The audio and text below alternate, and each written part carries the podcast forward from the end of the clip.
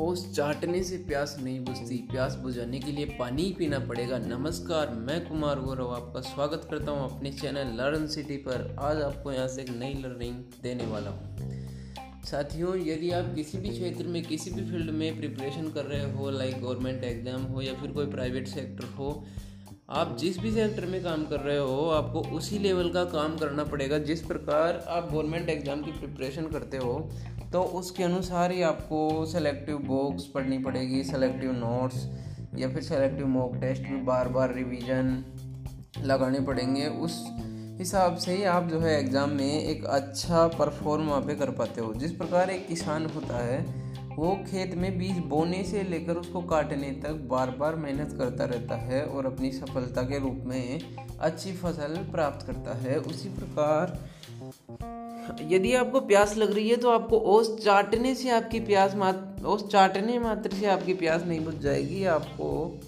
प्यास बुझाने के लिए पानी पीना पड़ता है।